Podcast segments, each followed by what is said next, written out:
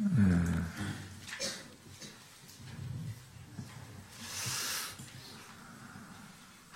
음, 지난 시간에 이 어, 사무엘의 가정과 아, 대비되는 이 엘리의 가정을 아, 결국 엘리 아들들에 대한 내용을 아, 일부를 살폈습니다. 그 내용이 계속 오늘 이 끝 읽은 데까지 계속 연결되는 내용인데요.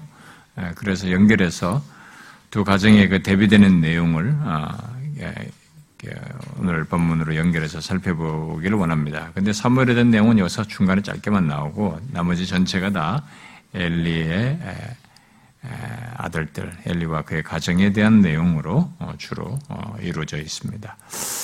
그래서 이 부분은 이 내용을 두, 두 단락으로 어, 나눠서 보도록 하겠습니다. 22절부터 25절, 26절부터 36절. 내용상으로는 뒷단락이 길지만 뒷단락은 오히려 전체적으로 이렇게 쉽게 좀 빨리 지나갈 수 있는 내용인데 반해서 이제 앞부분은 조금 더 우리가 면밀하게 좀 살펴볼 필요가 있는데요. 그 두 개 단락으로 어, 보면 어, 먼저 첫 번째 단락은 22절과 아, 25절의 내용을 좀 보면은요. 음, 아, 여기 엘리 아들들에 대한 이 엘리의 이제 어떤 태도죠. 아비의 어떤 책망하는 내용이 나오는데요. 어, 흠리와 비너스에 대한 아비인 엘리의 책망에 대한 내용입니다. 아, 그리고 그들의 반응을 함께 기록하고 있는데 이 내용을 통해서 우리는 아, 잘 진지하게 좀 생각해 볼 것이 많습니다. 교회당 안에서 자라나는 사람들, 교회에서 잔뼈가 굵은 사람, 굵어서 이렇게 세월을 보내는 사람들, 아, 그리고 어, 교회 안에서 이게 예수 믿는 가정에서 우리가 아, 이게 양육하는 자녀들 아, 이런 것들을 이렇게 같이 연결시켜서 우리가 좀 생각해 볼 그런 내용들이 여기에 참 많습니다.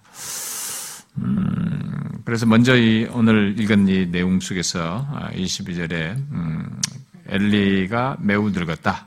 라는 말로 어, 시작을 하죠. 그래서 그가 자기 아들들에 대해, 아들들이 행한 모든 일에 대해서 어, 들었다. 아, 라고 지금 먼저 기록하고 있습니다.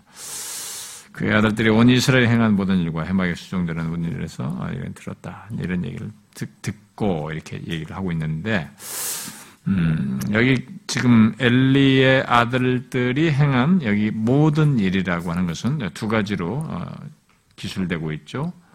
온 이스라엘에게 행한 모든 일, 그리고 아, 그리고 회막문에서 수종되는 여인들과 아, 동침했다는 아, 그 얘기입니다.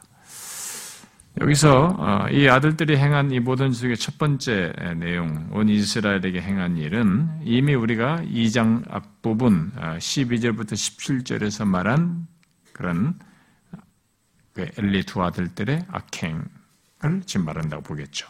우리 앞부분을 우리가 봤죠. 음, 예, 하나님이 드리는 예물을 막 자기들 임의대로 어, 착취해서 어, 뭐 어, 가져가고 한 거 그런 것입니다. 그 아들들의 그런 악행을 들은 것이고 그런데 애들이 아, 그런 악행에서 끝나지 않냐고 지금 여기서 지금 더 이 사람이 들은 소문으로 지금 언급하는 것은 그 악행에서 멈추지 않고 두 번째로 뭐예요?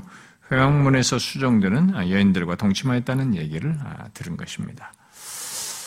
자, 이 여인들이 어떤 음, 부류의 사람인가에 대해서 어, 사람들이 논쟁을 하는데요. 어떤 사람들은 이 엘리의 아들들이 가난 종교, 여러분 옛날에 우리가 이미 다 살폈었죠. 가난 종교는 바알 신이나 이런 사람 때는 거기에는 신전을 해서 이 일종의 하는 어떤 신전 창녀가 있죠. 신전에서 제사에 들을 때 그 제사적인 행동의 하나로서 하는 이 창녀들이 있었습니다. 어, 그들이 이게 제의적인 창녀라고 그러죠. 음, 뭐 그런 그런 가난 종교를 수용해 가지고 바로 그런 신전 창녀를 둔 것을 말하는 것이다. 이렇게 주장하는 사람도 있습니다. 또 어떤 사람은 여기 성전에서 봉사하는 것을 자원한 나시린으로서의 여, 자 나시린이다. 라고 이제 말하기도 합니다. 아마 전자는 좀 어려울 것 같아요. 왜냐면은 예, 엘리가 아무리 어두워도 그것을 그런 제사 제도를 벌써 수용해서 그렇게 신전의 성창녀와 관계를 가지면서 제사를 드리는 이런 것을 여기다가 성막에다가 수용했을 거라고는 예, 지금 이 상황에서는 거의 불가능할 것이라고 보고요. 아무리 엘리가 어둡다. 왜냐하면 나중에 뒤에 3장에 가서 하나님이 임재를 이렇게 감, 어느 정도는 감지를 하거든요. 네, 그런 거 보게 될 때 그 정도까지라고는 볼 수가 없고, 아, 그래서 이 후자 두 번째 것이 이제 더 적절하다고 보는데요. 아, 결국 이제 성전에서 봉사하는데 자원은 이 나시린으로서의 이 여자인들이라고 볼 수 있겠죠. 아, 그런데 여기서 이제 우리가 주목할 내용은 아, 이제 그런 여인들을 이 흠리와 비나스가 이게 아, 간음을 하게 되는 동침하게 되는 이런 일들을 이렇게 성막에서 어, 이런 일을 할 정도로 이게 죄악의 담대성과 이 죄악의 이게 진보라고 그럴까요? 음, 죄악의 이 발전성이라고 그럴까요? 음, 그런 것을 여기서 좀 먼저 우리가 생각해 볼 필요가 있습니다. 아, 하나님께 대한 재물을 앞부분에서 우리가 2장 12절부터 17절에서 하나님에 대한 재물을 임의로 이들은 이렇게 갖다가 취했습니다. 그리고 협박하여서 갈취해가는 그런 행동을 했습니다. 근데 그런 식으로 이 하나님을 섬기는 영역에서의 죄를 이렇게 범할 정도로 이렇게 무뎌졌을 때, 음? 아, 그렇게 죄가 그것이 양심의 가책이 되지 않고 그것이 자기에게 충격이 되지 않을 정도로 이렇게 익숙해질 때, 사람이 이렇게 외식이 몸에 배였을 때, 거기서 어디로까지 이렇게 발전해 나갈 수 있는지, 이 죄악의 그런 조건에서 인간은 죄에 대해서 상당히 담대성을 갖고 또 이런 아, 어떤 진보, 어, 발전성을 띈다고 하는 것을 이렇게 보여줍니다. 그래서 우리가 지난번도 있습니다만은 저 같은 목사들은 이제 특별히 정말 더 경계를 해야 되는데요. 음, 예, 예배를 항상 주도하는 사람들 그리고 또 여러분도 예배도 항상 같이 참여하는 사람들 그러니까 뭐 이렇게 항상 예배를 인도하고 설교하는 저 같은 사람을 위해서 여러분들도 뭔가 항상 뭔가를 맡아서 주일학교 교사로서 항상 가르치고 이렇게 하는 사람들 뭐든지 이렇게 하나님을 가까이서 항상 이렇게 익숙하게 섬기는 사람들 리더도 뭘 가르치고 그러잖아요. 뭐 이런 사람들이 그 자신들이 하는 행동 속에서의 어떤 경각심을 가져야 될 어떤 부분들이 이렇게 무뎌지고 거기서 갖는 어떤 위선적인 행동들과 죄악들을 이렇게 자꾸 무뎌지고 용인해질 때 거기서 그런 상태에서 죄악이 어떻게 발전해 나갈 수 있는지 죄악이 상당히 담대성을 띠고 어, 나아갈 수 있다는 것을. 그래서 우리가 이게 아, 목회자들 저 같은 목회자들 위해서 교회 안에서 이렇게 아, 중직자들 뭐 장로들도 마찬가지고 이런 사람들이 이렇게 아, 앞에서 리드하면서 어떤 선상에서 죄를 이렇게 사람들은 다른 사람들은 경악할 건데 당사자는 경악하지 않고 범하는 일이 발생돼요. 그런 일을 하거든요.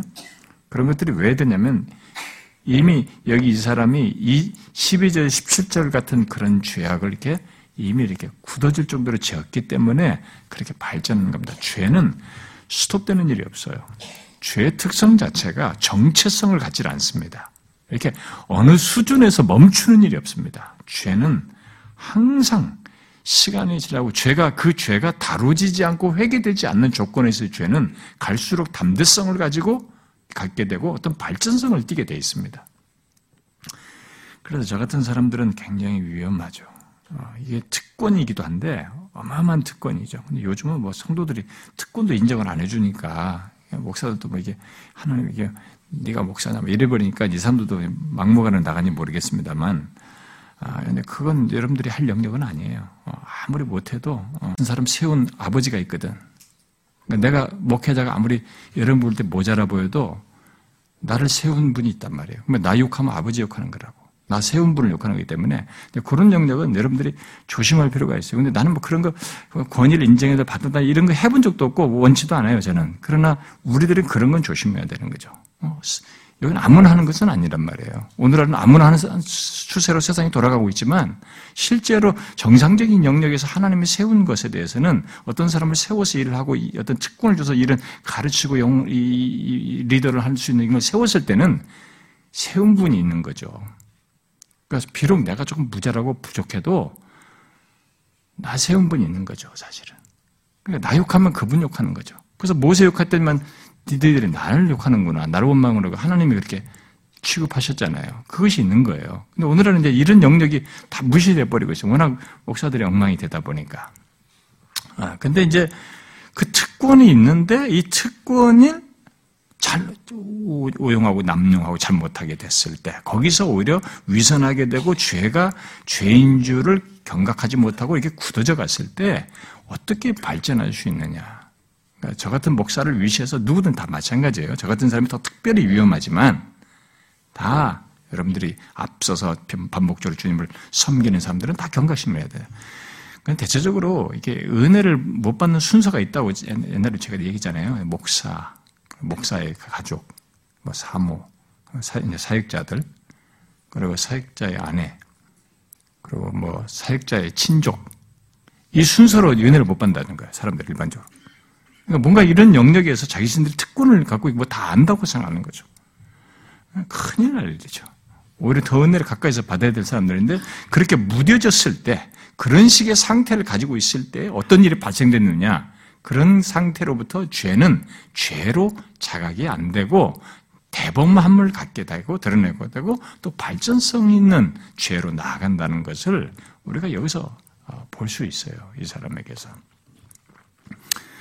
아, 이, 그래서 지금, 그런 앞에 이제부터 17절의 죄를 범하는 상태에서 아, 통제가 되지 않고 수습되지 않았기 때문에 아, 이들은 그 성막에서 수종되는 여인과 여인들에 대해서 간음을 하는 동침하는 이런 일들을 할 수 있었던 거죠.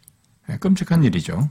하나님의 성소에서 섬기는 이런 일인데 그런 영역 안에서 이런 일이 있다는 것은 어, 상당히 충격적이지 않습니까? 아, 어마어마한 얘기잖아요.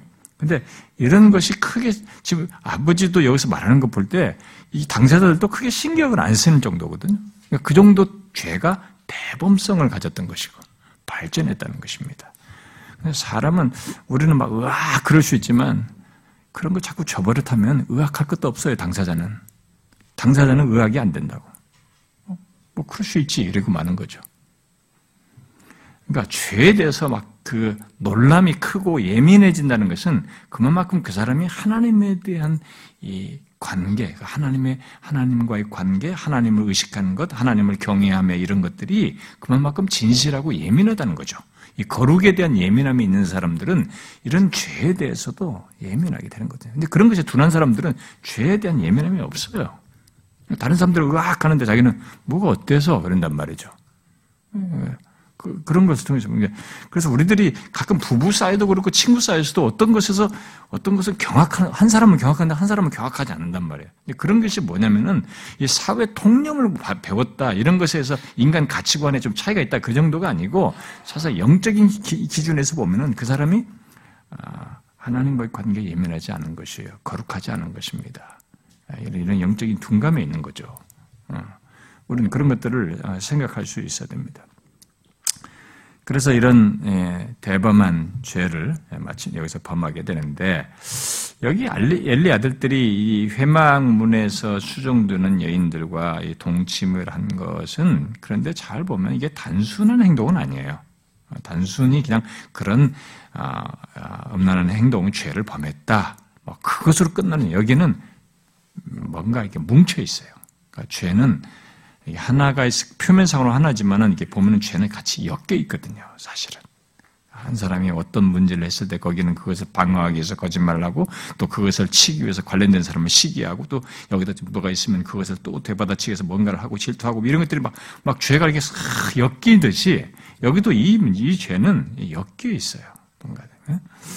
심리적으로나 이 사람의 상태로나 보면 앞서서 행한 죄들이 막 엮여 있는 그 많은 것도 있지만 이 사건, 이, 이 성막에서 보면 이 사건만 가지고도 이 정황만 가지고도 보면은 거기에는 엮여 있어요. 왜냐면은 이게 자신의 성적인 욕구를 이렇게 통제하지 못한, 절제치 못하는 이런 것 정도가 아니라 이것은 아, 이 사람들이 아, 다른 제사자들도 마찬가지거든요. 이 제사를 집례하는 사람뿐만 아니라 제사를 드리러 온 사람도 똑같아요. 이 회막에 들어가기 전에 앞서서 이들은 며칠씩 정결 의식을 해야 하는 것이 율법이에요.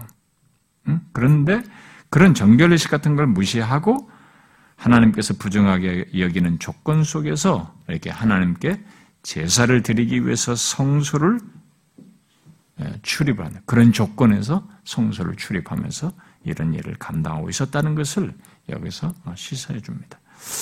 결국 그런 죄악을 이렇게 대범하게 범한 것은 어떻게 설명을 해야 될까? 이게 한번 그냥 어, 막 경악을 하면서 이게 회개를 하고 막 놀라면 자기도 이랬는지 막 두렵고 떨면 이렇게 하는 것도 아니고 이렇게 하면서도 어, 크게 문제시하자고 아버지가 이렇게 얘기할 때까지도 이게 문제시하자고 진행을 보게 될 때 어떻게 이럴 수 있을까? 이것은 설명하기가 참 어렵습니다만, 이건 설명하는 게 뭐 다른 부가적인 뭐 여러 가지 설명할 수 있겠지만은 사실 결정적으로는 우리 앞에서 했던 거죠. 응? 12절 말씀이죠. 여호와를 알지 못하는 거죠. 이 여호와를 알았다면 이럴 수가 없는 거죠.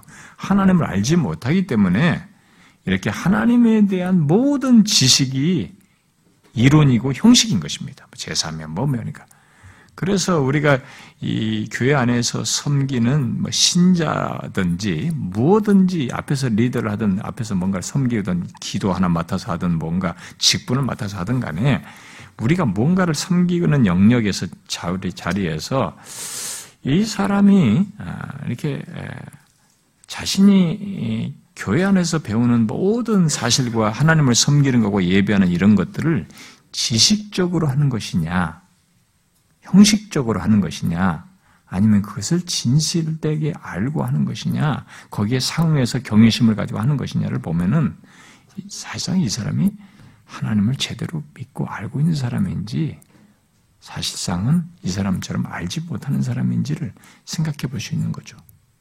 어떤 사람은 교회 안에 있으면서 세월이 지나도 형식적인 사람들이 있어요. 어, 형식적이에요. 그것은 그 사람이 하나님을 알지 못하는 것일 수 있어요. 음, 세월이 지나도 그런 사람들은 하나님을 알면 저럴 수 없는데, 도저히 저럴 수 없는데라는 생각을 하게 하는 거죠. 그런데 그뿐만이 아닙니다. 지금 이, 이, 이 동침 사건은 예, 그들의 그런 죄악이 지금 보니까 아, 이스라엘을 결국은 이것으로 끝나지 않고 이들의 이런 죄악 때문에 이스라엘 백성들을 죄의 길로 이렇게 빠뜨리는 아, 결과를 이제 초래하게 됩니다.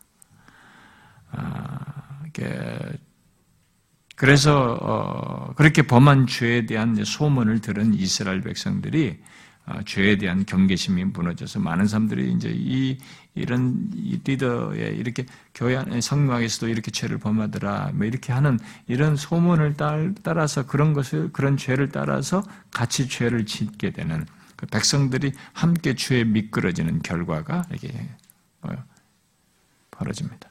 여러분 죄의 영향력도 있다는 거 아셔야 됩니다. 거룩의 영향력만 생각하지 마시고 의외로 속도가 빠르기는 죄의 영향력이 훨씬 빨라요. 거룩에 대한 영향력은 전인격적인 반응을 해야 되기 때문에 굉장히 시간이 걸려요. 오히려. 어? 이 죄의 영향력은 그냥 누구나 죄성을 가지고 있는 이 타락한 본성에 매치만 돼서 수긍하면 되는 것이기 때문에 쉽게 따라가요. 근데 그런 현상이 벌어진 거죠. 그걸 어떻게 알 수 있냐면은 뭐 뒤에서 설명할 얘기지만은 엘리의 책망 속에서 그걸 알 수가 있죠. 음, 너희 악행을 이 모든 백성이에서 듣는다. 백성들이 그 다 알고 있었던 거죠. 어? 그리고 거기 보면 24절 하반절에 보면 너희가 여호와의 백성으로 범죄하게 하는도다. 이, 들 때문에 백성들이 범죄하게 되는 것이죠. 이런 여파까지 미친 것입니다. 그리고 죄의 대범성과 이런 어, 적극성은 결국 자기만으로 끝나지는 않아요. 이게 영향을, 부정적인 영향을 미친다는 것을 볼 수 있는 것입니다. 그래서 교회 안에서도 우리가 신자라고 하는 개인의 삶에서도 네, 그래야 되겠지만은 특별히 신자들로 구성된 이 교회 공동체 안에서 이 성막이라고 하는 이게 하나님을 섬기는 영역 안에서의 이런 우리들의 환경, 예수 믿는 사람들의 공동체 이런 것 안에서 죄가 이렇게 공공연하다라고 한다든가 대범하다, 어? 그리고 죄가 이렇게 어, 크게 문제시 되지 않는다. 그건 굉장히 위험합니다. 다른 사람들도 같이 범죄하게 하는 결과를 초래해요. 우리가 이미 솔레 머셈블을 봤죠? 솔레 머셈블 죄가 누르게 되면서 공동체를 같이 하는 것입니다. 따라가게 돼요. 이상한 현상이 생깁니다. 그래서 목회자는 사실상 어떤 면에서 목회자의 그 영적인 리더십이라고 하는 것은 겉으로 막 사람들 숫자가 많아지고 막 재정이 늘어나고 막 성도가 뭐 활동하고 막 뭐가 있는 것 같은 막 바람 잡으면서 사람들이 외적으로 숫자가 많아지고 이게 목회자가 할 일이 아니에요. 사실은 그, 그것은 오히려 하나님이 하시는 거예요. 사도행전을 보면 하나님께서 흥왕하게 하시는 영역이기도 하고 진정한 역사는 그런 것이기 때문에 목회자는 사실상은 이 영적인 분별력을 하는 거죠. 이 교회 공동체 안에서 이 어떠냐, 뭐 어떤 문제가 생겼느냐. 우리들이 지금 영적인 상태가 어떠느냐. 그런 데서 어, 방향을 제시해야 되고 그런 죄악들을 돌이키도록 권면해야 되고 일으켜줘야 되는. 근데 그게 쉽지가 않아요. 굉장히 쉽지가 않습니다. 그런 분별력을 하려면 당사자도 영적으로 분별력을 할 수 있는 상태를 가지고 있어야 되고 영적으로 깨어 있어야 될 뿐만 아니라 그런 것들을 가지고 적당히 말하는 게 아니라 그것에 마음을 담아서 다루어서 해결을 하는 데까지 이끌어야 되기 때문에 이게 어렵고 그렇게 하는 과정 속에서 죄를 범한 사람들은 저항하거든요. 그리고 그런 것 관련된 사람들 어떤 사람들은 튕겨나가는 것입니다. 굉장히 힘들어하죠. 그, 그걸 하는 게 어려워요. 근데 나는 제가 생각에 성경에서 목회자, 여러분의 모세나 이런 사람들, 모세가 무슨 사람 어쩌고 행정이면 행정은 나중에 이렇게 나눠서 하는 것이었어요. 근데 목회자, 이, 사람, 이 사람이 하는 게 뭡니까? 이들이 원망 불평하고 하나님 앞에 바르고 죄를 갖지 못말 이런 것들에 대해서 딱 문제 제시해서 이끌어주는 것이고 그걸 해결하는 거 아닙니까? 그걸 잘하는 게 어려워요, 목회자가. 거기서 영적인 통찰력과 리더십을 발휘한다는 것이 목회자가 어려운 일이에요. 여러분들이 앞으로도 영적인 리더들을 앞으로도 많이 보시겠지만 볼 때 그게 과연 쉬운 거냐 한번 보십시오. 지금까지 교회 생활하면서 보셨겠지만은 우리들의 개인의 영역에서 그런 것을 바로잡아서 이끌어준다는 것은 쉽지가 않습니다. 예, 벌써 이 영향력이 보세요. 주행에 이렇게 퍼져나갔던 것이죠. 우리는 여기 지금 엘리의 아들들의 타락, 그 끔찍한 죄악에 대한 이제 엘리의 반응을 아, 이어서 좀 주목해 볼 필요가 있습니다. 이런 타락한 자의 교회 아, 하나님의 성소에서 전뼈가 군 자의 이렇게 죄의 대범한 거죠. 영적으로 이렇게 무너진 가운데 죄를 짓고 용인하고 쉽게 받아들이다가 위선하다가 더 대범하게 발전해 나가는 이런 엘리 아들들의 모습도 우리들이 교회당에 안 있는 사람들의 상태 속에서 그런 사람이 생기지 않아야 된다는 것 속에서도 우리가 알아야 될 뿐만 아니라 여기서 이제 또 한 가지 우리가 주목해야 할 대상은 누구냐면 이 엘리 아들들 그 끔찍한 죄악을 본 이 아, 그것을 알게 된 엘리 그의 부모인 엘리의 반응이에요. 그런 상황에서 부모된 엘리는 과연 어떻게 해야 될까? 어? 이런 죄악된 아들과 관련해서 부모는 어떠해야 될까? 그리고 어, 이 부모된 엘리가 할 수 있는 것은 무엇일까? 여러분 참 어렵죠 이 문제가. 여러분이나 저나 자식 문제 나오면은 우리는 자신이 없어요 모두가 다 숨고 싶지. 예, 자식 문제 얘기하면 뭐 나중에 너 당신 자식에 대한 설교했더니 당신은 어때? 이러면 나는 뭐 진짜 아무것도 못해 또. 어, 완벽하지 못하단 말이야. 결함이 있단 말이죠. 이런 문제 모든 문제에서 우리들이. 참 이 문제가 어려운 문제지만 우리는 성경이 이 사실을 기록함으로써 우리에게 말해주는 바가 있기 때문에 그것을 주목해야 됩니다. 들어야 돼요. 여기 엘리의 태도를 지금 부정적인 사례로 어, 우리에게 제시해주고 있습니다. 아, 왜냐하면 뒤에 심판을 받거든요. 그래서 영적으로 얻은 이 부모의 모습, 아, 그것을 통해서 우리에게 경각심을 주고 있습니다. 자, 엘리는 먼저 어떻게 합니까? 아, 이 3절을 보니까 너희가 어찌하여 이런 일을 행하느냐. 그죠? 아, 너희가 왜 이런 일을 행하느냐? 라고 책망조에 질문을 한 뒤에 내가 너희의 악행을 이 모든 백성들에게서 듣고 있다. 이렇게 말을 했어요. 자, 이 문, 이 표현만 보면은 우리가 그냥 뭐 하나의 사건이 벌어졌나 보다. 사건에 대한 소문을 들었나 보다. 그리고 그걸 가지고 이제 아버지가 뭐라고 하는가 보다. 이렇게 생각하지만 여기 듣다라는 이 동사가 분사형이거든요. 그러면 이게 결국 엘리의 두 아들들의 악행을 한 번, 두 번 들은 게 아니고 계속 들었다는 것을 시사해줘요. 그래서 여기 그러니까 여기 부모된 엘리의 문제가 이제 바로 이거예요. 어, 소문을 지금 여기서 한 번 듣고 얘기하는 게 아니고 어, 이런 악행을 지금 여러 차례 들었다는 것을 시사하거든요.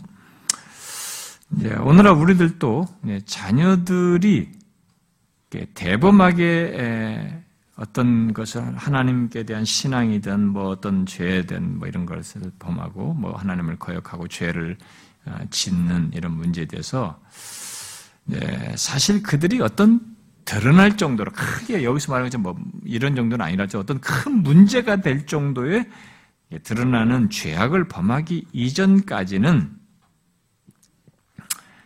아, 우리 많은 부모들이 적당히 합니다. 적당한 수준에서 그걸 다뤄요. 크게 문제가 되기 전까지는 대부분의 부모들은 하지 마라 적당히 다루거든요. 어. 또 부부 중에도 하나는 적당히 안 하려고 하는데 하나는 더 적당히 해요. 음, 이렇게 하면서 이제 생겨가는 문제가 생기는데 대부분이 그래요. 큰 문제가 생기니까는 자식들의 문제를 적당히 다룹니다. 그러다가 그런 큰 죄를 지었을 때, 큰 문제가 됐다고 여겨졌을 때, 그때 약간의 심각성을 느껴서 놀라면서 책망을 하게 되죠.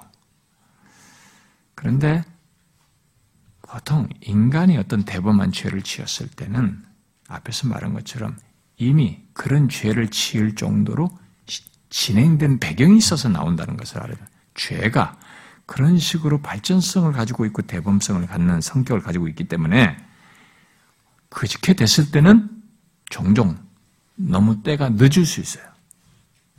그 정도가 됐을 때는 이미 때가 늦은 경우가 상당히 많습니다. 지금 여기 케이스가 대표적인 케이스예요. 여기 엘리의 잘못은 이런 얘기를 처음 들었을 때, 그러니까 앞에 2절, 12절부터 17절 같은 케이스에서부터 먼저 어, 그런 얘기를 처음 들었을 때 그 문제를 진지하게, 심각하게 다뤘어야 됩니다. 무조건 뭐 폭력적으로 해야 된다는 게 아니에요.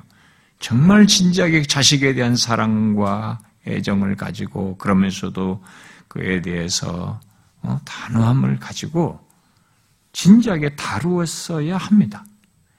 앞에 2장 12절부터 17절의 죄를 처음 범했을 때 어떻게 성막에서 지내면서 율법에 하나님이 정하신 법이 있는데 니들이 마음대로 이런 일을 한 번 했을 때 처음 했다고 했을 때 그 얘기를 듣고 엄히 책망해서 훈계를 했어야 되는 거예요. 이게 지금 여기서 엘리가 나중에 하나님과 함께 심판하는 이유 중에 하나가 지금 바로 그거예요. 이런 것에 결국 동참자로 취급하는 겁니다. 하나님께서. 엘리가 이 자식들의 죄의 동참자로 취급해요. 우리가 이제 그것에 대해서 많이 생각, 부모들은 많이 생각해 봐야 되는 겁니다. 왜 동참자로 취급하느냐는 거죠. 거기에 정곡을 찌른 얘기를 뒤에서 하셔요. 우리들의 감추어진 마음을 확 밝힙니다. 인간의. 자식들에 대한 어리, 어설픈 우리들의 마음, 어?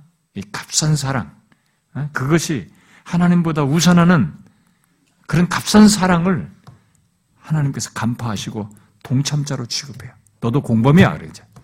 공범 취급합니다, 아버지를. 그렇기 때문에 우리가 이 문제를 부모들이 사실 이런 것에서 배워야 되는 것입니다. 처음에 그랬어야 돼요. 물론 항상 자식들을 보는 우리 부모들, 항상 보는 이 자식의 잘못은 뭐 이렇게 일상 속에서 이렇게 하는 일은 뭐 미미해 보이는 그런 거 항상 삶 속에서 수시로 범하는 이런 잘못을 보는 부모들은 항상 보는 것이기 때문에 가볍게 여겨요. 응? 가볍게 여깁니다. 그러면서 그것을 이렇게 지나가는 그냥 쉽게 다루는 부모들의 아, 약함이라고 할까요? 어리석음이라고 할까요? 그런 것이 있습니다만 우리는 여기서 배워야 됩니다. 그것이 무엇을 가져다 줄 것인지, 그것의 결국이 어떻게 될 것인지, 그것이 어떤 비극으로 나아가며 얼마나 큰 파괴력을, 파괴성을 지닐 것인지를 배워야 되는 것이죠. 여기서. 음? 아, 특히 엘리는 아, 당시 율법이 있었거든요. 어, 당시 율법에 신명기 21장 같은 거 보면은 부모의 훈계를 듣지 않는 자식은 온 백성들 앞에서 재판을 하고 죄가 만약에 밝혀지면 음? 처형하라고 말했어요. 그 정도까지 부모의 말을 거역하면서 하는 것에 대해서 심각하게 그래서 부모에 의해서 그런 죄가 이렇게 발전하지 않도록 하는 일을 할 것을 이미 얘기했고 또 그것을 안 들었을 때는 심지어 죽게 하는 문제까지도 말할 정도로 심각하게 자식을 훈계하는 문제를 성경이 얘기했어요. 그러니까 그렇게 하면서라도 이 아이 자식을 했어야 되고 그리고 그렇게 훈계하면서 그 다음 행동으로 나갔어야 되는데 엘리는 그렇게 하지 않았습니다. 부모로서 그렇게까지 하기까지는 이게 쉽지 않거든요. 부모들이 아, 무슨 내 자식이 무슨 죽을 째졌다고 그렇게까지 하냐고. 우리는 자기 자식에 관해서만큼은 예외적이거든요. 다른 자식은 아주 예민하게 잘못 저 자식 저렇게 키워야 되겠냐고 단점 막다 지적한다고 말이에요. 뭐 자기가 살아보면 안 되는데 일부 본 것 가지고도 그렇게 하면서도 살면서 보는 자기 자식의 이런 부분은 사람들이 못 봐요. 그래서 이걸 가볍게 보는 거죠. 그리고 거기까지는 안 나가는 것입니다. 어? 율법에서 말한 거기까지는 안 나가는 거야. 부모된 자는 예, 그런 여러분들도 이제 이 엘리가 한 말이 엘리가 죽이려면 할지 몰라지만 엘리의 마음을 부모된 자는 어느 정도 알 거예요. 여러분들의 경험 속에서도 동질감이 있는 그런 것을 아마 알고 경험하고 있을 것입니다. 그러나 예, 엘리의 그런 모습이 자식을 결국 어떻게 했냐면 부모 손에서 해결 못하고 하나님 손으로 넘겨버렸어요. 결국 하나님의 손에 의해서 죽게 되는 자식을 만들어버렸습니다. 여기에 지금 이 2장의 결론이에요. 참 무섭고도 안타까운 얘기입니다. 엘리는 자기들의 자식들의 죄악을 계속 들으면서도 아무런 조치를 취하지 않았어요. 처음 들었을 때 아마 경악했어야 될 겁니다. 난리를 쳤어야 될 거예요, 아마. 어? 당시 율법이 있으니까 율법에 적용해서라도 했어야 될 겁니다. 안 했어요. 그런데 그런 부모들이 한둘입니까? 아마 대부분의 부모들일 거요. 모든 부모들이 그렇지 않습니까? 여러분들 중에 우리 예수 믿는 부모들 중에 오늘 한국교회 부모들 중에 그런 걸 처음에 경악하면서 잡아주는 부모가 100명 중에 한둘 있을까요? 쉽지 않아요. 그래가지고 이제 또 젊은 친구들은 알겠어요. 내가 자식 낳으면 반드시 저는 그렇게 하겠습니다. 낳아보세요. 부모들이 야 그렇게 좀 키우지 마라 그래도 소용없어요. 자기가 자식 낳으면 또 맹인이 돼버려요. 자기 자식에게. 그래가지고 없어요, 그런 사람들이. 모든 부모들이 그 길을 갑니다. 비슷한 어떤 그 특성을 드러내요. 여기서 이런 정도는 아니어도 여기서 배워야 되죠. 그런 성질에 대해서 우리가 좀 알아야 됩니다. 엘리가 22절 상반절에 보면 너무 늙었다고 그랬잖아요. 너무 늙어서 이 사람의 자식도 적극적으로 더 하지 못했는지 모르겠어요. 그리고 자식들도 그런 늙은 아버지를 무시했는지도 모르겠습니다. 그런데 어쨌든 24절에 이 엘리의 책망을 보십시오. 음? 아, 사람이 사람에게 아니 내가 내 아들들아 그리하지 말라 내게 들리는 소문이 좋지 아니하니라 너희가 여호와의 백성으로 범죄하게는도다. 이게 이제 지금 엘리의 책망인데요. 엘리는 좋지 않은 소문으로 여호와의 백성들을 범죄에 빠지도록 한다라고 지금 말을 하고 있습니다. 아, 이 문장이 원래 연결된 한 문장이기 때문에 연결해서 설명해야 되지만은 아, 한편에서도 보면은 소문 걱정하고 있는 거죠. 사실 우리들은 우리 우리도 소문 걱정하지 않습니까? 이 죄를 하나님 앞에서 심각하게 다루는 게 아니라 소문만 소문이 안 좋은 것을 되게 두려워하지 않습니까? 이 사람이 이 아이가 하나님 앞에서 이 죄악을 심각한 죄를 범했다는 것 때문에 두려워하기보다는 우리는 소문을 더 두려워하지 않습니까? 근데 결과를 보시면 소문 다루는 식으로 했는데 누가 죽여요? 하나님이 죽인다고. 하나님의 손 본단 말이에요. 그러니까 이게 아닌 것이에요. 그러니까 우리가 지금 잘못하고 있는 거지. 그래서 어쨌든 문장상으로 보면 여기서 지금 강조하고 있는 것은 좋지 않은 소문으로 여호와의 백성들을 범죄에 빠지도록 하고 있다는 것입니다. 여기 범죄라는 말은 떠나게 하고 있다라는 의미를 띈 말이에요. 결국 떠나게 하고 있다는 것입니다.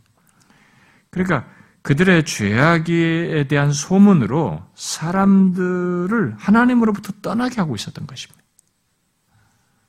예, 이런 거 보면은 이제 오늘날도 이 교회에 대한 부정적인 소문 있잖아요. 예수 믿는 사람들에 대한 부정적인 소문이 예, 어떤 결과를 가져옵니까? 오늘 한국 교회, 예, 한국 사회 속에서 가난 신자라고 하는 사람들이 많이 생겨났잖아요. 떠나는 거죠, 많은 사람들이. 하나님부터 떠나는 거죠. 가난 교회 안 나가는 사람들이 100만 명 정도 된다니까 어마어마한 숫자죠. 있어요. 이런 일이 지금 여기 현실이 우리도 똑같은 현실 속에 벌어지고 있는 것이죠.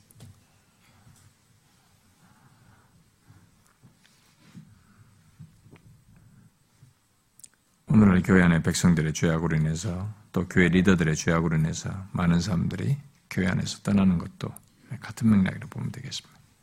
네, 그 얘기를 하고 있어요.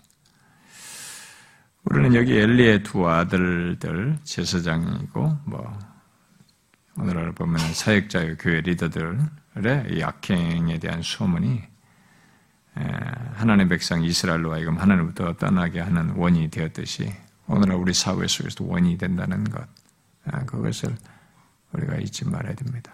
저도 제가 이제 목사로서 이렇게 할 때는 저는 이제 저의 부족함과 약함들이 이게 혹시라도 다른 사람들에게 실족하게 될까봐 아, 되게 좀 조심하고 싶어요. 저도 불행 중에 드러날 수도 있죠. 조심하려고 애를 쓰는데 음, 그런 것들로 사람들에게 음, 덕이 안 되고 그럴까봐. 음. 아, 근데 이제 우리 목회자들도 이렇게 같이 어디 뭐 노예든지 뭐 어디든지 목회자 가면은 뭐 대부분 다 괜찮으신 분도 있는데 어떤 분들은 좀 이렇게 너무 이렇게 전혀 주변 의식하지 않고 너무 터프하시고 어, 너무 말을 함부로 하시고 이런 분도 있어요. 어, 참 저는 막 부끄러워요. 그럴 때는 참 숨고 싶고. 근데 우리들이 그런 이런 그런 정도가 아니라 이렇게 우리들의 한 이 세상에서 신자로서 신자답지 못한 것이 결국은 그런 소문이 이렇게 이런 결과를 오늘날 사회에 가지고 있다는 것을 우리는 생각해야 됩니다. 그러니까 여러분과 저는 그런 부분에서 책임을 가져야 됩니다. 책임의식을. 자, 근데 거기 25절에서 엘리가 아, 두 개의 가정법을 써서 수사적인 질문을 하고 있는데요. 음, 사람이 사람에게 범죄하면 라고 말을 하고 있고 또 다른 하나는 또 다른 가정법은 뭐예요? 만일 사람이 여호와께 범죄하면 이렇게 두 개의 가정법을 써서 하고 있습니다. 그러니까 첫 번째로 사람이 사람에게 범죄하면 어? 이것은 하나님께서 중재자로서 어, 심판하 하신다라고 말을 하고 있습니다. 아, 이것은 뭐 하나님께 기도하여서 용서받을 수 있다는 것을 뭐 내포하기도 합니다. 그러나 이 두 번째 가정, 만일 사람이 여호와께 범죄하면 누가 그를 위하여 간구하겠느냐, 중재하겠느냐, 뭐 이렇게 말할 수도 있겠습니다. 그 수사적인 질문은 대답이 뭐예요? 없다라는 거죠. 수사적인 질문은 지금 여기서 보면 없다는 것을 전제하고 있어요. 어? 위에서 강구할 자, 강구할 수가 없다. 여기서 사람이 하나님께 범죄하면 아무도 어, 그 사람이 하나님께 범죄했을 때 아무도 간구 또 중재할 수 없는 것으로 지금 여기서 말을 하는데 여러분 근데 구약 성경에서 완전히 없다고 말하지는 않죠. 하나님께 범죄했을 때 성경에는 중재하는 일이 몇 번 그런 기록들이 있죠. 어, 많지는 않아도 예를 들어서 이스라엘 백성들이 그 출애굽 해가지고 금송아지를 만들어서 하나님이라고 섬겼을 때 그때 하나님이 이 자신에 대해서 한 것으로 다 쓸어버리겠다고 했을 때 그때 모세가 출애굽 32장에서 중재하지 않습니까? 그래가지고 하나님이 받아주잖아요. 여호와께 범죄했는데 하죠. 그런 경우가 있어요. 성경에 있습니다. 그럼 이, 이, 이게 지금 뭡니까? 여기서 말하는 것은 늦었다는 거예요, 지금. 이미 늦은 정도의 상태가 돼버렸다는 거죠, 이 사람은 지금. 응? 엘리 아들들의 경우는 그럴 가능성이 없다.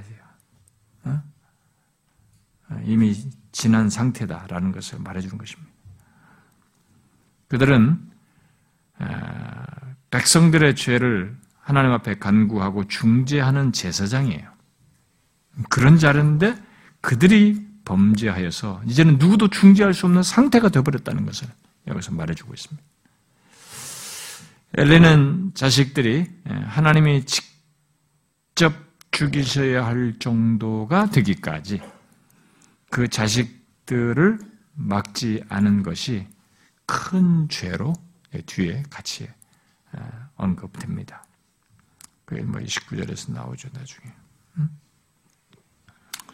어, 너희가 어찌하여 너희는 어찌하여 내가 쳐서 명령한 내 재물과 예물을 밟으며 내 아들들 나보다 중요하게 내 백성들의 좋은 가장 들은 가장 좋은 것을 너희가 살지 않느냐 이렇게 하나님께서 어, 이 얘기를 하죠.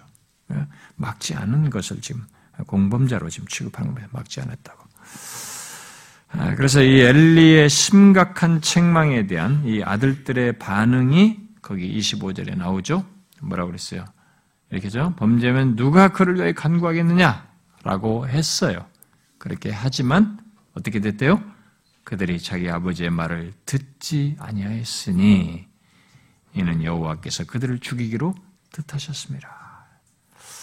야, 성경이 참 무서운 표현이에요, 여기서는.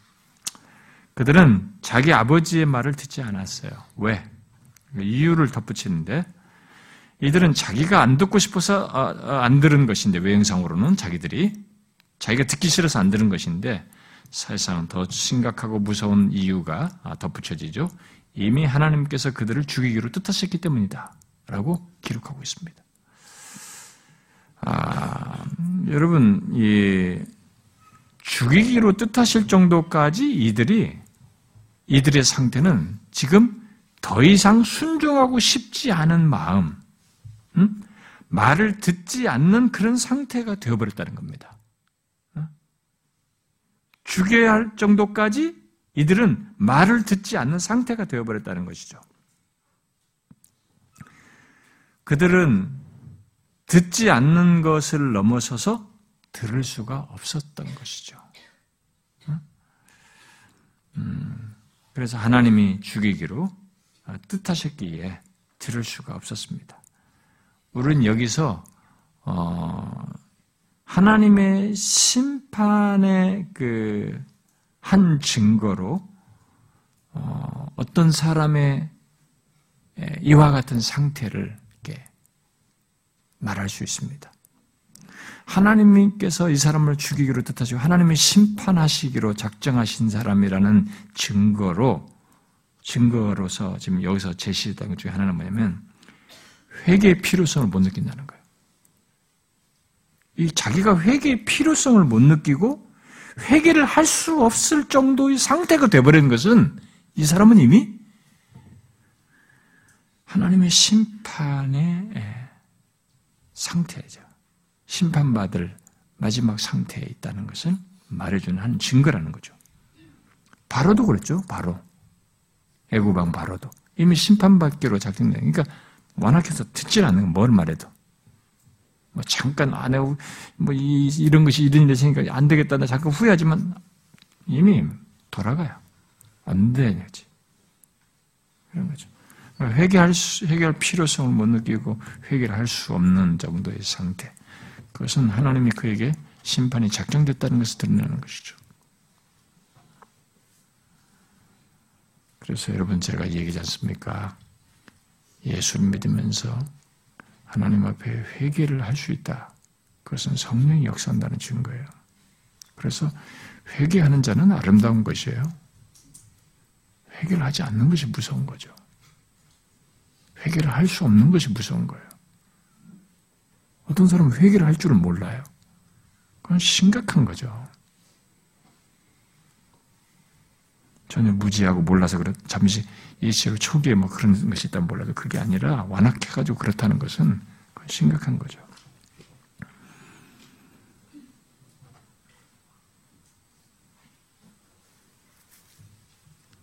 여기 어, 뜻하셨다는 말에 이 기본적인 의미는요, 즐거워하다, 기뻐하다예요. 그렇다면 하나님은 이 엘리 아들들을 죽이기를 기뻐하셨다는 말이 됩니다. 여러분, 근데 성경에 그런 표현이 있어요? 하나님은 에스겔에서도 얘기했다시피 하나님은 악인이 멸망하는 걸 기뻐하지 않습니다. 악인이 죽는 것을 기뻐하지 않으셔요.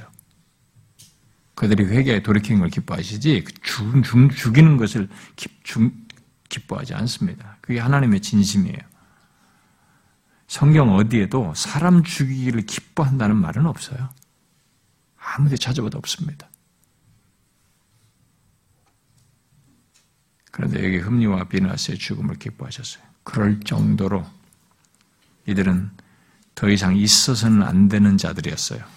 그런 상태였습니다. 하나님 말씀을 들어먹질 않았어요. 부모를 통해서 권면하는 것이 말이 먹히지 않을 정도로 이들은 다쳤어요, 마음이. 하나님을 향해서.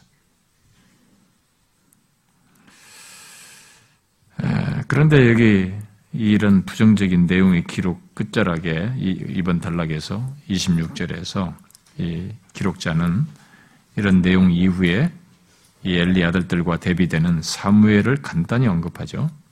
아이 사무엘이 점점 자라매 여호와와 사람들에게 은총을 더욱 받더라 기록하고 있습니다. 여기가 아, 아이 사무엘이 소년이죠. 소년 사무엘인데 소년 사무엘이 점점 자라고, 있다라는 것은 신체적으로 성장하고 있다는 것을 말해 주는 것이고 그 다음에 여호와 사람들에게 은총을 더욱 받았다는 것은 여기서 은총은 뭐 어, 좋은이라는 뜻인데 음, 하나님과 사람들에게 좋은 모습을 보였다. 어? 예? 그래서 어, 하나님의 은총을 받는 받아서 뭐 결국 그런 모습을 갖춘 것으로 어, 볼수 있겠죠.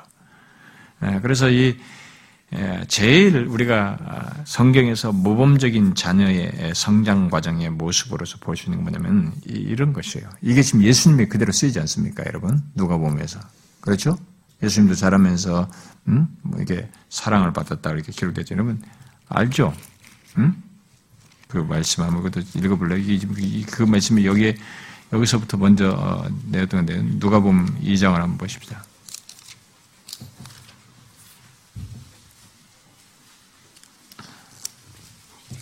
누가 보면 2장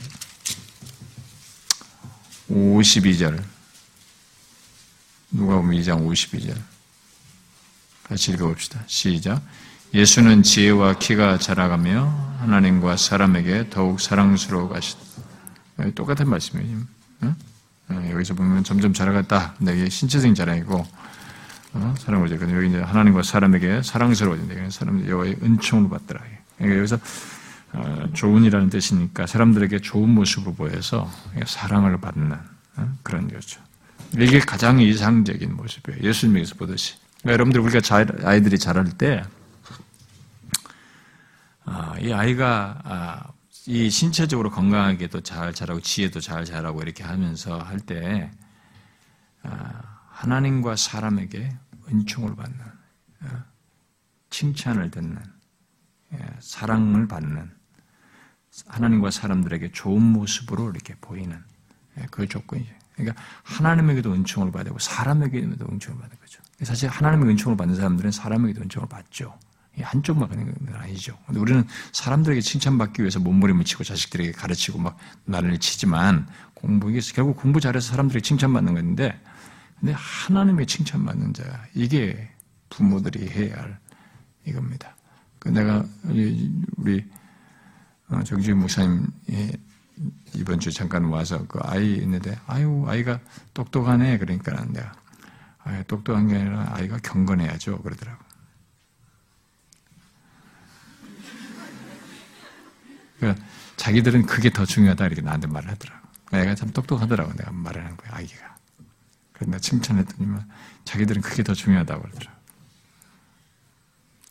참 맞는 말이죠. 하나님과 사람에게 칭찬을 받는 더욱 은총을 받는 그 자녀가 돼야죠. 근데 우리도 부모들이 다 자식들이 세상에서 사람들에게만 칭찬받으라고 키우잖아요. 그래가지고 대학 들어갈 때까지는 그냥 대충 하고 나중에 뭘 하고 뭐 하고 난 다음에 하라고 하잖아요. 놓치는 거예요. 그 엘리가 지키는 겁니다. 우리가 자식 마음대로 할 거라고 생각하면 안 됩니다. 부모들도 그렇고 자식들도 내가 나중에 대학 들어가면 열심히 신앙생활 할게요. 내가 나이가 몇 살이 되면 할게요. 나중에 좀 직장생활 좀 늙으면 좀 할게요. 누구 마음대로. 그는 하나님을 생각 하는 것입니다. 삶을 주시고 생명을 유지하시는 주권자를 전혀 고려하지 않고 자기가 주권자라고 말하는 것입니다. 내가 신이라고 주장하는 것입니다. 그런 일은 없어요. 하나님과 사람에게 칭찬을 듣는 자녀가 돼야죠. 은총을 받는 자가 돼야죠. 이게 최고예요. 응? 근데 뭐 오늘날 우리네 한국 사회가 뭐 사람들을 그냥 자식들을 족치잖아요. 공부만으로. 이놈의 사회가 정상적이 아니거든. 세상에 이렇게 자식들을 공부로 족치는 나라가 있을까 싶어요. 그리고 이번에도 뭐 통계 나왔다마는 70%가 어, 있는 집안에서 서울대 70%가 다 있는 집안이라고 그러죠. 이제는 있는 집에서 좋은 대학 들어가고 있어요. 왜냐면 끝없이 support를 해야 되거든요. 이번에 누가 나한테 왔는데요. 자기 친구의 딸이 서울대 들어갔대. 근데 자기가 물었대. 야, 도대체 강남에서 했다는 한 달에 도대체 얼마씩 했냐니까. 한 달에 400만 원씩 과외비 들었대. 그러니까 돈 있는 집에서 다 좋은 배경대로 들어가는 거야. 이 사회가 정상적인 사회가 아닙니다. 나는 이 정치인들이 좀 평범하게 좀 살 수 있도록 해주면 좋은데, 머리가 내가 대통령 될 책밖에 없어요. 하여튼 그런, 그런 인간들로 가득 차지면 열 몇 명이 나오려고 지금 난리잖아요. 다. 국민을 하나도 생각하는 젊은 우리 어린 친구들이 한참 놀아야 되거든요. 어렸을 때 조금 서구 사회는 논다고요. 놀다가 나중에 이제 대학 가서 진짜 공부하거든요. 사람을 죽이는 거예요. 어려서부터 이렇게 건강히 자라면서 여호와 사람에게 은총을 받는 이것이 최고의 모습으로 닿아야 되는데 사람들이 예수를 믿어도 사람에게만 은총받는데 초점을 다 맞춰 키우니까 나중에는 이게 안 되는 거예요. 예수 좀 믿으라는데 다 커가지고 안 믿는 거지. 지금 우리나라 심각해요. 이 젊은이들이 부모들이 믿는데도 자식들이 예수 안 믿어가지고 대학생 때. 여러분 우리는 자식들을 하나님과 사람 앞에서 은총받는 자로 키우려고 해야 됩니다. 근데요, 그거 어디서부터 해야 되냐면요. 제가 말한 것처럼 태어나서 유아 때부터 해야 돼요. 5개월 지나서부터 해야 돼요. 그렇게 해야 됩니다. 그때부터 해야 돼요. 뒤에서 하면 늦어요.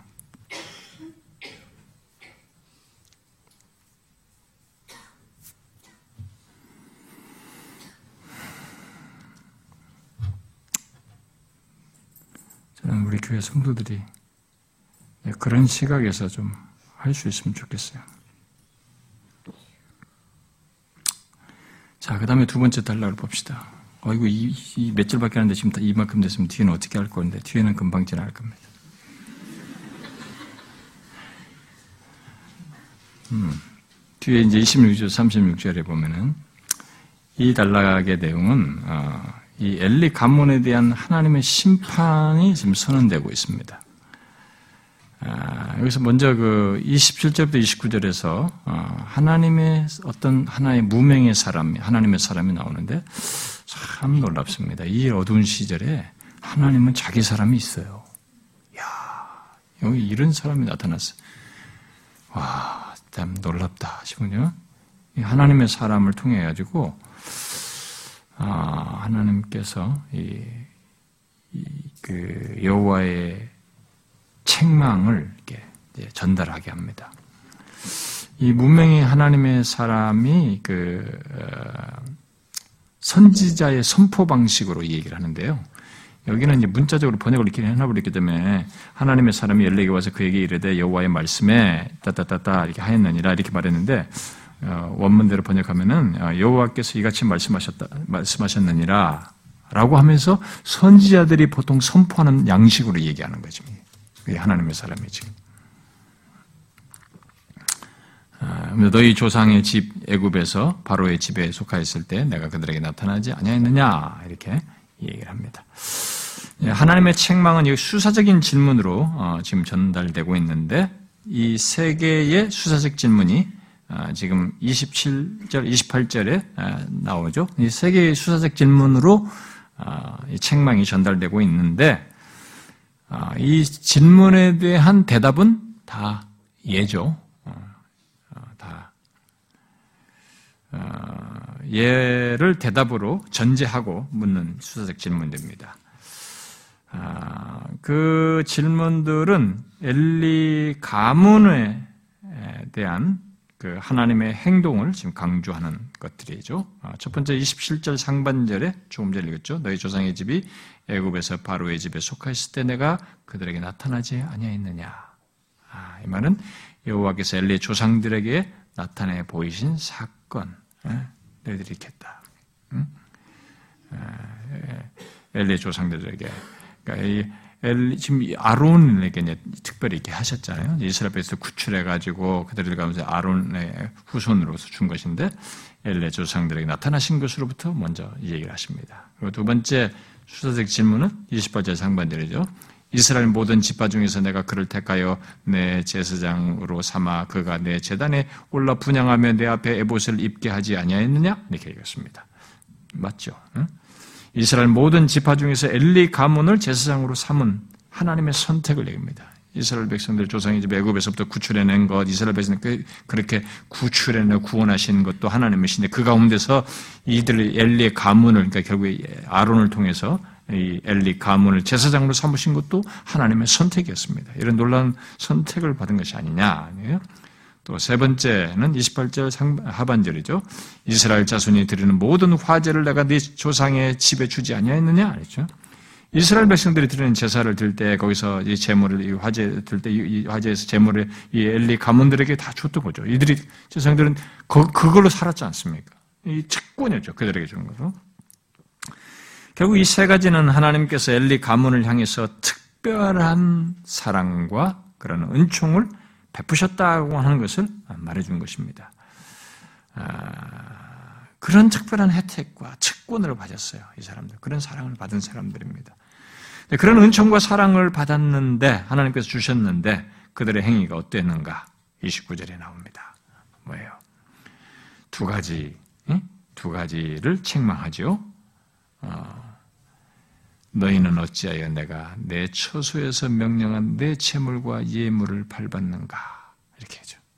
뭐예요? 첫 번째로 내 재물, 내 예물을 하나님께서 내 예물, 내 재물, 사람들이 바쳤지만 그것은 하나님 것이에요. 하나님의 예물이고 하나님 재물이었어요. 그 예물과 재물을 하나님의 제사를 그, 그, 그것을 결국 하나님께 드리는 것인데 그런 하나님의 제사를 멸시한 이 엘리의 아들들의 행한 것을 책망하고 있어요. 응? 그것을 내 재물을 너희들이 밟았다. 응? 아, 첫 번째 책망이 그거고 아, 두 번째 책망은 뭡니까? 음, 바로 그런 아들들에 대한 엘리의 태도를 책망하고 있죠. 29절 하반절에 내 아들들을 나보다 더 중히 여겨 내 백성 이스라엘이 드리는 가장 좋은 곳으로 너희들을 살찌게 하느냐 그렇죠. 이게 이제 엘리의 공범이에요. 여러분 이 29절을 말씀하시면서 엘리의 공범으로 취급한 것을 우리가 부모들로서는 잘 명심해야 됩니다. 아, 제가 옛날에도 이런 설교를 했는데 다 잊어버렸을 거예요. 우리들이 생각해 봐야 됩니다. 29절 첫 번째 책망 어? 하나님께서 첫 번째로 말한 그 제사를 업신여긴 거 엘리 자씨들이 아, 그 그것을 책망하면서 하나님은 엘리의 태도 여기 두 번째로 말하는 이 엘리의 태도를 비교급을 써서 하나님과 아들들에 대한 엘리의 태도를 책망합니다. 이 비교급을 써서 책망하는 걸 잘 보셔야 됩니다. 이 29절을 부모들이 명심해야 돼요. 이렇게 죄를 범했는데도 네 아들들을 나보다 더 중히 여겨 그들을 좋은 곳으로 살지게 되면 자식 잘 되는 거 다 좋아져. 자식 되기 자식 잘 되게 한다 하기 위해서 실제 나의 실천적인 마음은 하나님보다 자식을 더 중히 여겼다는 거예요. 그래 가지고 공범으로 취급해요, 지금. 그래서 같이 심판받아요, 지금. 너도 잘못했다. 이게 우리가 거의 생각지 않습니다. 우리는 이 정도까지 예민하지 않거든요. 근데 성경이 하나님이 이렇게 예리하게 얘기하고 있습니다. 근데 아니 그렇지 않은 부모가 있을까? 여러분 우리가 하나 한 가지는 정신 차려야 하나님을 몰랐을 때는 괜찮은데 하나님을 알고 나서는 이런 비교급을 쓰면 안 됩니다. 이런 비교급은 거꾸로 돼. 예수 믿기 전에 처자나 자식이나 부모나 누구보다 나를 더 사랑, 나보다 다른 사람도 사랑하면 이렇게 되잖아요. 거꾸로 돼. 그런 처자나 자식이나 모든 것보다도 하나님을 더 사랑하는 자가 하나님 나라에 합당한 거예요. 그 순서를 바꾸면 안 되는 거죠. 그게 원래 예수님께서 말씀하신 내가 정상인 순서예요. 하나님과 내가 아무리 나에게 주신 자식조차도 하나님이 주신 선물이고 일정한 기간 짧은 기간에 섬길 청지기로 사는 것이에요. 내가 혈육이라 할지라도 하나님이 안 보인다고 그래서 하나님이 거기보다도 못한 존재로 취급하면 안 되는 것입니다. 하나님보다 우선할 것은 이 세상에 아무것도 없어요. 아무리 사랑스럽고 아무리 좋은 것이라 할지라도.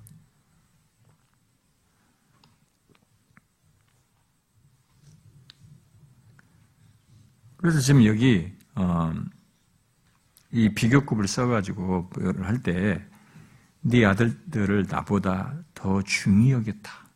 하나님이 지적하는 거죠. 근데 이게요 또 문자대로 번역 하면 나보다 네 아들들을 더 영화롭게 했다는 것이에요. 하나님을 영화롭게 해야 할 사람이 자식에 대한 사랑의 눈이 어두워가지고 자식들을 더 영화롭게 했던 것이죠. 잘못된 자식 사랑이에요. 어? 자식에게 더 좋은 것 해주고 잘되게 해주고 싶고 이게 인간의 마음이에요. 그런데 아니 하나님보다 더 중히 여기서 그렇게 하면 안 되죠. 그건 아닌 것이에요. 그러면은 자식을 위한 게 아니라 결국 내가 자식을 해하게 된 것이고 해하도록 하는데 내가 동참자가 되는 것이라는 것을 여기서 우리가 배워야 되는 것입니다.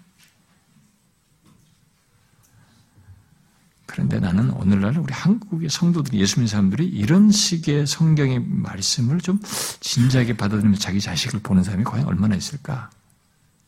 쉽지 않을 거라고 생각이 돼요.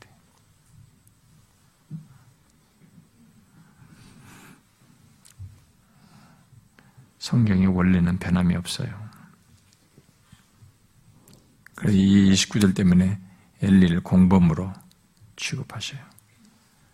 그 다음에 뒤에 30절, 34절을 보면은, 그래가지고 앞에 그 30절의 내용에, 그 29절까지 그 내용에 이어서 30절에 그러므로로 시작하여서 여호와의 심판 선언이 아, 나오고 있습니다. 어? 그러므로 이스라엘의 하나님 나 여호와가 말하노라. 보통 이게 하나님께서 흔히 선자를 통해서 선포하는 방식이죠. 아, 이렇게 말하면서 그 심판 내용이 이제 두 가지 줄여서 말할 수 있습니다. 30절부터 34절에 보면은 하나는 하나님께서 엘리 가문에 했던 약속을 취소하겠다라는 거죠. 30번에 어, 내가 전에 네 집과 네 조상의 집에 내 앞에서 영원히 행하리라 했으나 영원히 내 앞에서 영원히 행하라고 했지만은 이제 나 여호와가 말하느니 결단코 그렇게 하지 아니하리라. 나를 존중히 여기는 자를 내가 존중히 여기고 나를 멸시하는 자는 경멸할 것이다. 그래서 엘리 가문에 했던 약속을 취소하는 겁니다. 이 취소 이유 그게 30절 하반절이에요. 음, 나를 존중히 여긴 자를 내가 존중이고 나를 자를 내가 경멸할 것인데 너희들이 나를 멸시했기 때문에 내가 경멸할 것이다. 그럽니다.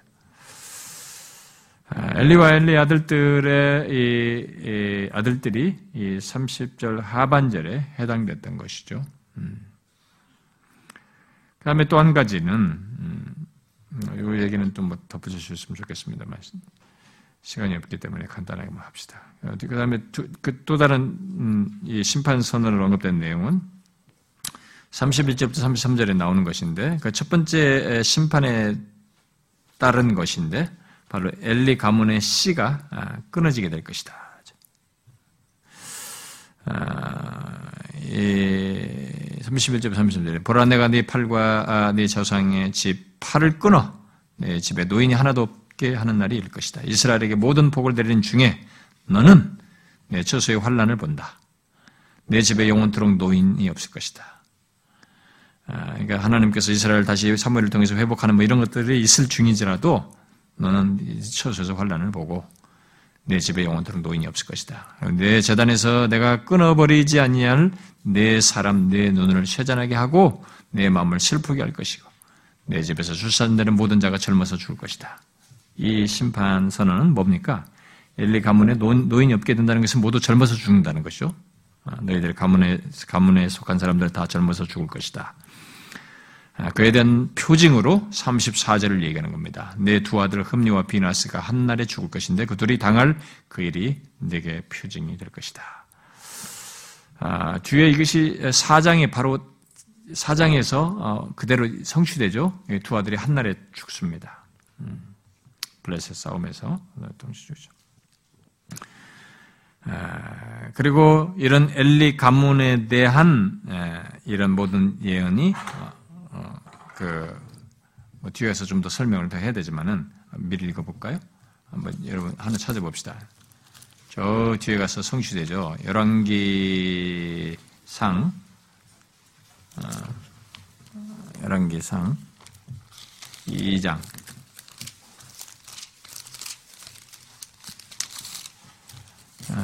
2장 27절.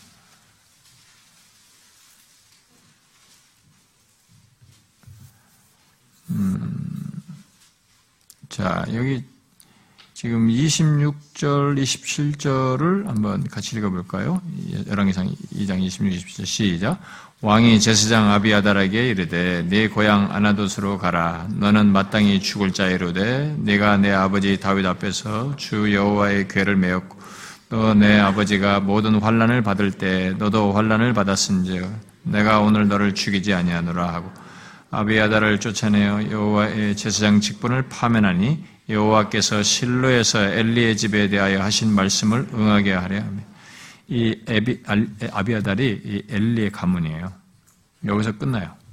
응? 여기 좀, 좀, 좀 잠깐 놔둬보세요. 나중에 제가 좀더 지가서 한 번 더 설명할 테니까. 이 성취가 그래 됩니다. 뒤에 가서. 어. 아, 그래서 이제 하나님 이렇게 에, 그때가 이제 솔로몬 때 에, 성취가 되는 것인데 그러면 뒤로 이제 좀 시간이 좀 지나가잖아요. 한점. 근데 이렇게 말씀한 것에 그때 가서 성취가 되지 않습니까? 이렇게 하나님의 말씀은 항상 제가 성령 모임에서도 얘기인데 성취를 향해서 달려갑니다. 아, 하나님의 말씀은 항상 모든 말씀을 그냥 공허에 화공에다 친 말씀은 없어요. 누구한테 교양적인 도움을 주려고 던져지는 말씀은 없습니다. 모든 하나님의 말씀은 일단 하나님께서 하신 말씀이면 하나도 예외 없이 다 성취를 향해서 달려가요. 모든 말씀이. 지금 여기도 그렇고 계시록도 우리 관련된 것도 다 성취를 향해서 그리고 심지어 내 개인에게 적용될 하나님의 말씀조차도 나와 무관하게 허공을 치는 말씀으로 존재하는 것이 아니라 그 말씀이 나의 삶 속에서 내 인생 속에서 성취하기 위해서 그 성취를 향해서 이 말씀은 달려가고 있는 것입니다. 시간을 들여서 성취를 향해서 달려가는 것이죠. 어떤 말씀도 성취되지 않는 말씀은 없습니다. 그게 항상 그래요.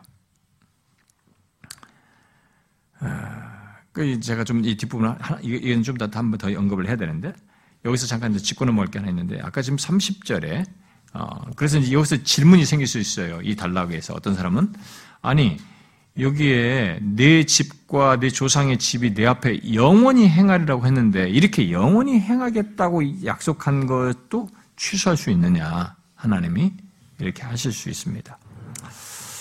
아, 그것은 앞에 여러분들이 이 한나의 기도에서 이미 나온 얘기예요. 2장 7절에서 얘기했죠. 2장 7절에서 여호와는 낮추기도 하시고 높이기도 하십니다. 그 말씀한 걸 그대로 지금 성취하는 거예요. 뒤에 가서. 또 다른 말씀의 성취인 것입니다. 하나님의 말씀과 일치해서 하시는 거죠. 근데 이것이 당장은 아니지만 아까 말한 것처럼 열왕기상 2장에 예, 완전히 이제 엘리 가문에 대한 것은 성취됩니다. 그래서 하나님의 말씀이 성취를 향해서 달려갈 때 성취되기까지의 이 시간, 이 시간은 허공의 시간은 없어요. 그냥 지나가는 시간은 없습니다. 여러분들이 항상 예수 믿는 우리들에게 있어서 분별력을 가지고 하나 확실하게 이 세상을 보면서 인생을 살면서 생각해야 될 것이 하나가 뭐냐면 하나님의 말씀이 예수를 믿는 우리들에게 주신 이 말씀이 그냥 이 존재하는 말씀은 하나도 없고 다 성취를 향해서 달려가는데 성취를 향해서 달려가는 이 시간이라고 하는 것이 우리에게는 무음해 보여요. 어떤 때는. 표시도 안 날 수 있습니다. 그러나 하나님은 자신의 말씀을 성취를 향해서 달려가는 그 성취가 되기까지 그 시간이라는 것을 철저하게 지켜요.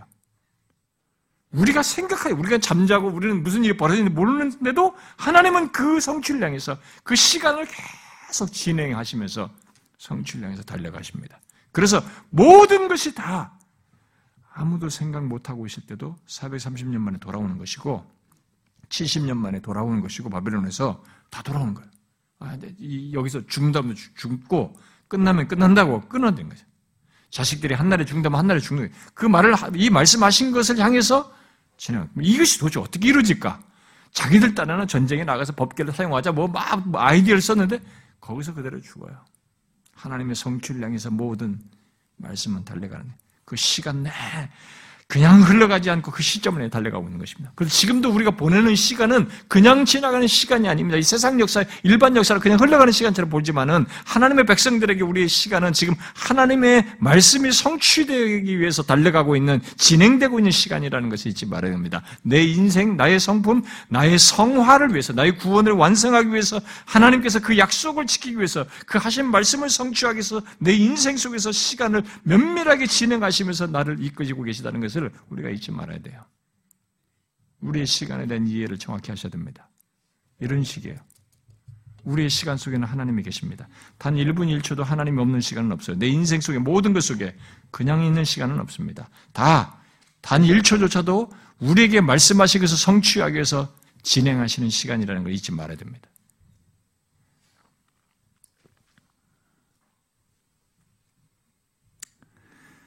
저는 예수 믿는 사람들이 그런 걸 확고하게 알고 살면은 상당히 영혼의 유익을 얻을 수 있다고 믿어요. 자, 뒤에 이제 35절과 36절을 좀 덧붙이도록 하십시다.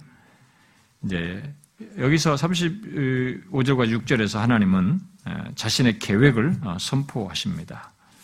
세 가지로 자신의 계획을 어, 말씀하시는데 그게 이제 35절 상반절 첫 번째 내가 나를 위하여 충실한 제사장을 일으키겠다. 계획이에요.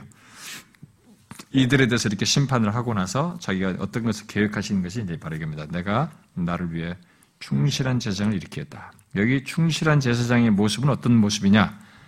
그 사람은 내 마음, 내 뜻대로 행하는 것이다. 우리가 여기서 잘 배워야 됩니다. 예수 믿는 우리들이 배워야 할 중대한 사실입니다. 충실한 제사장, 충실한 신자, 하나님이 기뻐하시는 충실한 신자는 어떤 거냐면 하나님의 마음과 하나님의 뜻대로 행하는 것이에요. 나중에 다윗이 그렇게 합니다. 그래서 하나님의 마음에 합한 자라는 별명을 듣는 것입니다. 하나님 마음대로 하나님 뜻대로 행하는 것이죠. 제사장도 그런 제사장을 세우겠다는 거죠. 지금도 많은 사람들이 교회 다니면서도 신앙생활도 예수 믿는 사람들 중에 신앙생활을 예, 내 마음 내 뜻대로 하는 사람들이 많아요. 너무 많죠. 충실한 신자가 아니에요. 하나님께서 인정하시는 그런 충실한 사람이 아닙니다. 우리의 신앙생활은 하나님 마음, 하나님 뜻대로 해요. 그의 말씀대로 해요. 그분의 뜻대로 하려고 해야 됩니다. 그런 충실한 신자가 되길 바랍니다. 그럼 두 번째 계획을 말하는데요. 35절 중반절입니다. 내가 그를 위하여 견고한 집을 세울 것이다. 여기 견고한은 그 위에 충실한과 같은 말이에요. 단어상으로는. 그 말은 결국 하나님께서 충실하셔서 세우시는 집이니까 견고한 집이 되겠죠. 하나님께서 그렇게 하시겠다는 거죠. 그를 위해서 견고한 집을 세우시겠다. 하나님이 세우신 집이니 뭐 견고한 집이. 옛날에 시편 말씀대로. 아, 그 다음에 세 번째 계획. 35절 하반절에 그가 나의 기름 부음을 받은 자 앞에서 영구히 행하리라. 이 말을 다른 번역은 그는 내 앞에서 영구히 나의 기름 부음 받은 자를 위해서 행할 것이다. 이렇게 번역을 했어요. 아, 이것은 아까 우리가 읽었던 그 열왕기상 2장 27절에서 그, 이, 이제, 아까 그렇게 끝났잖아요? 여기 아비아다를 추방을 하고, 예, 하지 않습니까? 이렇게 하면서 여기서 누구를 세냐면 사독, 어, 제사장 사독을 세웁니다. 엘리 집안이 여기서 끝나요, 이제. 어? 사독 집안이 영구한 제사장 집안이 되어서 여호와의 기름 부음 받은 자, 여호와의 기름 부음 받은 자를 위해서 행하게 됩니다. 이 여호와의 기름 부음 받은 자 누구냐? 그때 교체되는 시기의 왕이니까 누구예요? 솔로몬입니다. 그 예언이에요. 그러니까 솔로몬이라고 이게 또 이게 이 계획 예언한 대로 하나님은 또 시간을 달리는 거예요. 수도 없이 많은 예언들이 있습니다. 많은 말씀들이. 이 말씀들이 이거 가까운 데는 이거 10년 되는 이거 100년 되는 이거 1000년 되는 이거 막 그다음 메시아가 오시고 그다음에 세세 최후의 심판이 있고 막 계속되는 모든 하나님의 말씀들이 시간별로 쫙다 있단 말이에요. 그것을 향해서 모든 것이 다 진행되는데 어느 가 하나도 빈틈없이 하나님은 자신이 말씀하신 것을 향해서 시간을 진행하시고 지금 가고 있는 거죠. 응? 최후의 심판도 있고 앞으로 우리는 이룰 것도 또 많이 있고 우리 개인적으로도 그렇고요. 이것도 지금 그때 가서 다 이루시는 겁니다. 그리고 뒤에 이제 36절은 어? 아, 그, 그 결과로 있게 되는 것을 말을 하는데 여기 그리고 네 집에 남은 사람이 각기 와서 은 한 조각과 떡 한 덩이를 위하여 그에게 엎드려 이르되 청하노니 내게 제사장 직분 하나를 맡겨 내게 떡 조각을 먹게 하소서 하리라 하셨다 하니라. 이게 네. 이 엘리 집안에서 이런 일이 남은 한, 남은 한 사람이 남은 사람이 이렇게 할 것이라는 거죠. 이것은 언제 성취되냐면 아까 아비아다를 솔로몬이 쫓아내고 사독으로 세우기 전에 솔로몬의 아버지인 다윗 왕 때 벌어져요. 이 30장. 그건 한번 읽어봅시다. 사무엘상 22장을 봅시다. 뒤에 3상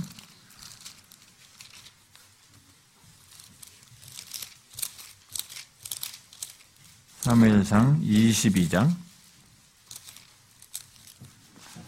아, 여러분 그 22장 이게 20절로 봅시다. 여기 22장 20절. 아, 20절, 아, 한번 읽어봅시다. 20절부터 23절까지 한번 읽어볼까요? 시작. 아이두베 아들 아이멜렉의 아들 중 하나가 피하였으니 그의 이름은 아비아달이라. 그가 도망하여 다윗에게로 가서 사울이 여호와의 제사장들을 죽인 일을 다윗에게 알림. 다윗이 아비아달에게 이르되 그날에 에돔 사람 도액이 거기 있기로 그가 반드시 사울에게 말할 줄을 내가 아는 네 아버지 집의 모든 사람은 죽은 것이 나이다시라. 내 생명을 찾는 자가 내 생명도 찾는 자니 내가 나와 함께 있으면 안전하. 여러분 이게요 다윗 사울이 이 제사장들 다 죽이거든요. 그래가지고 성취돼요. 근데 거기서 한 사람이 살아나는데 살아난 사람이 아비아달이야.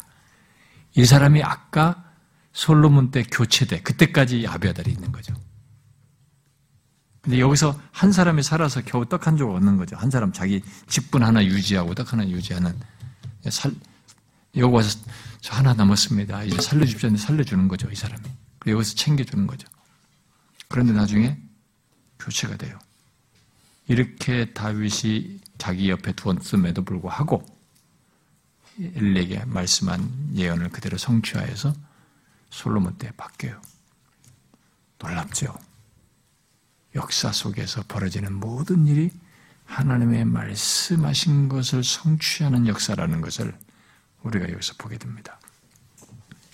자, 저는 이, 이 내용이 짧은지만 제가 간단하게 뒷부분 했지만 너무 많은 것을 담고 있습니다. 실패예요. 부정적인 역사예요. 엘리의 가정에 참 부정적인 내용인데 성경은 참 부정적인 내용 속에서 너무 귀한 내용들을 많이 말해요. 의외로. 어? 고린도 교회 문제 많은 것에서 귀한 진리가 나와 많이 계시 주듯이 여기서도 문제 많은 것인데 상당히 하나님께서 우리에게 자신의 심중을 이렇게 전달하시는 그런 내용들을 많이 얘기합니다. 그런데 여기서 지금 총체적으로 전체 이 내용 속에서 어, 이렇게 엘리 집안이 심판을 받게 한 결정적인 이유로 지금 여기서 진술하는 한 문구가 있다면 그게 뭐겠어요? 30절 하반절이에요. 하나님은 나를 존중히 여기는 자를 내가 존중히 여기고 나를 멸시하는 자를 내가 경멸할 것이다. 이들이 하나님을 멸시했습니다.